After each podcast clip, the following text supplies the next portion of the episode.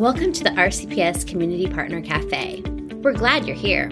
This podcast is for parents, community partners, and anyone interested in learning more about education, child development, and other topics related to Rockingham County Public Schools, Virginia. I am your host, Katie LaPira, Coordinator of Community Engagement, along with school social worker Donna Delisle. Let's get started. Hello, and welcome back to RCPS Community Partner Cafe. This is episode 12, where I'm joined by Miss Amanda Rickard, who is our supervisor for math for Rockingham County Public Schools. And today we're going to be talking a little bit about what our math program and the standards based learning looks like for us in Rockingham County Public Schools. Amanda, thanks for joining us today. Hi. And let's just kind of start with maybe what are the goals for math in Rockingham County? So, in Rockingham County, we wish that all of our students, K 12, walk away with the ability to take mathematical ideas and apply them to the outside world. We want them to be able to connect different representations and different strategies and apply it to complex problem solving. We also want them to have different tools available to them and develop a sense of perseverance when it comes to problem solving, as well as reason mathematically to construct viable arguments and make informed decisions. And so, can you tell us a little bit about the standards of learning that we have here in Virginia? So, we are about to transition to a new set of standards that will go in full effect next year. Every grade level, kindergarten through almost all of our high school classes, with the exception of calculus, have standards of learning which tell us the skills and content that we need students to learn for that specific course. Every seven years, they get updated, so we are just going through that process now which means occasionally something that would have been taught in fourth grade previously might now become a third grade topic or it might have moved up to fifth grade. Sometimes, if you had a child in a grade learn something, they might not learn it now till later. So, the Department of Education is kind of what guides these changes, and they've updated the mathematics standards of learning. So, could you tell us a little bit more about what this means for our students? So, with the new set of standards, the state has tried to put an emphasis more on mastery of basic facts.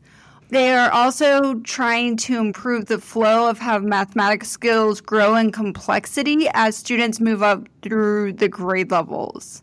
They also not only give us our standards, uh, skills, and content that students need to know at each course, in Virginia, we have what are also known as the process goals, and those span for all of our math classes. And those five process goals are problem solving, communication, connections, reasoning, and representation. And those are the lens that we're supposed to be teaching the SOL standards through. And, and you often hear kind of this thing on social media or conversations with other parents about the, in quotes, new math. And a lot of the times that the way that we learned math when we were younger is not the way that our children are learning it now or our students are learning it now. Why has the math instruction shifted at this point? So, new math often gets coined that because it is a little bit different than the way we were taught math instruction or math processes in the past. It really refers to a different way of thinking or doing math skills. When we were in class, probably most of us learned only one way to do something. We know that math is very broad and there's multiple ways to get to one answer. So it kind of opens it up. And we also know that students people in general don't think the same way through a problem. So this allows it to think about it more in a way that makes sense to you. So students explore different methods about arriving at the same solution. So just because it worked for you one way, it might work better for someone else another way. And there's not necessarily one way that's better than the other. Sometimes the standard algorithm that we all learned is not the most efficient way to solve a problem for certain problems. Often it is the most efficient way, though. And I'm thinking too, as you're saying that, a lot of it falls back on our teachers to understand that student and how they're learning those processes so that they can adapt their way of teaching to how that child is learning. Absolutely. And I see it on social media where people talk about the new math also. But then I also see people say how they think about math. And to me, that's what it is. It's a lot of the ways that we naturally think about how to solve a problem versus just being forced to think about it one way. Mm-hmm.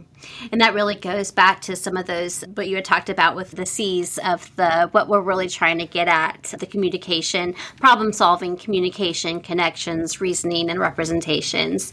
So you can all see how it points back there.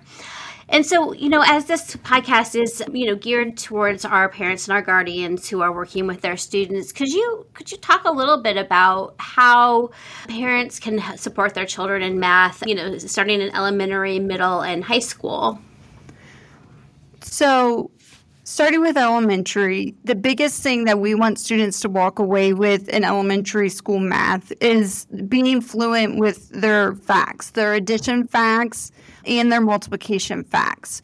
And so when it comes to addition, obviously, the part that's super helpful is them to know ways to make 10 and then all their multiplication facts through 12 times 12.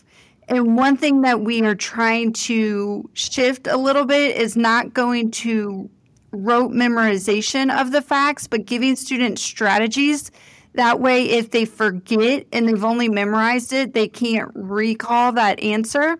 If they have a strategy, then it might take them a little bit longer, but they have a way of figuring out the answer. In middle school, they're still working with a lot of students on trying to become f- fluent with their facts because students really struggle with that. And we know as they go up through middle school and high school, if they don't have that fact fluency, it takes more of their working memory and it will take them longer and they can focus less on the bigger problems because they're stuck on those individual facts that they're trying to figure out. Yeah, so we're looking at really those building blocks from that fact fluency in elementary school and how that just is so important for, for building upon that as they get into the more complicated math figures. Yeah, and the other thing I would suggest, and this goes for a student at any grade level, is when you're talking to your kids about math, ask them not just what the answer is, but how did they get that or how did they know that was what it should be? We need to also care not just about the answer, but about the process it takes them to get there or how they're thinking about the process. And that shows us more about their understanding than just did they get the correct answer or not. Because sometimes kids get the correct answer by accident. Mm-hmm. And that's good. And that's just really showing, laying that groundwork again so that they know how they get to those processes. It gets more complicated and they're able to, to put that together. Well, that is, that's really interesting. And I definitely know that so many of our parents want to support their students as they're going through this. And is there anything else that we missed that you'd like to cover about math, about advocating for your child, about the support of our teachers, anything that we didn't cover today? I would just say I know some parents feel they can't help their students with math, especially after a certain grade level or two. If you feel that you can't, then I very strongly encourage you to have conversations with your children and have them advocate for themselves to the teacher to ask questions if there's something they're not clear on, ask for help seek tutoring if needed, see if the teacher can help with that. High schools all have advisory periods. Having your child learn to speak up is a very important skill and will get them very far in life.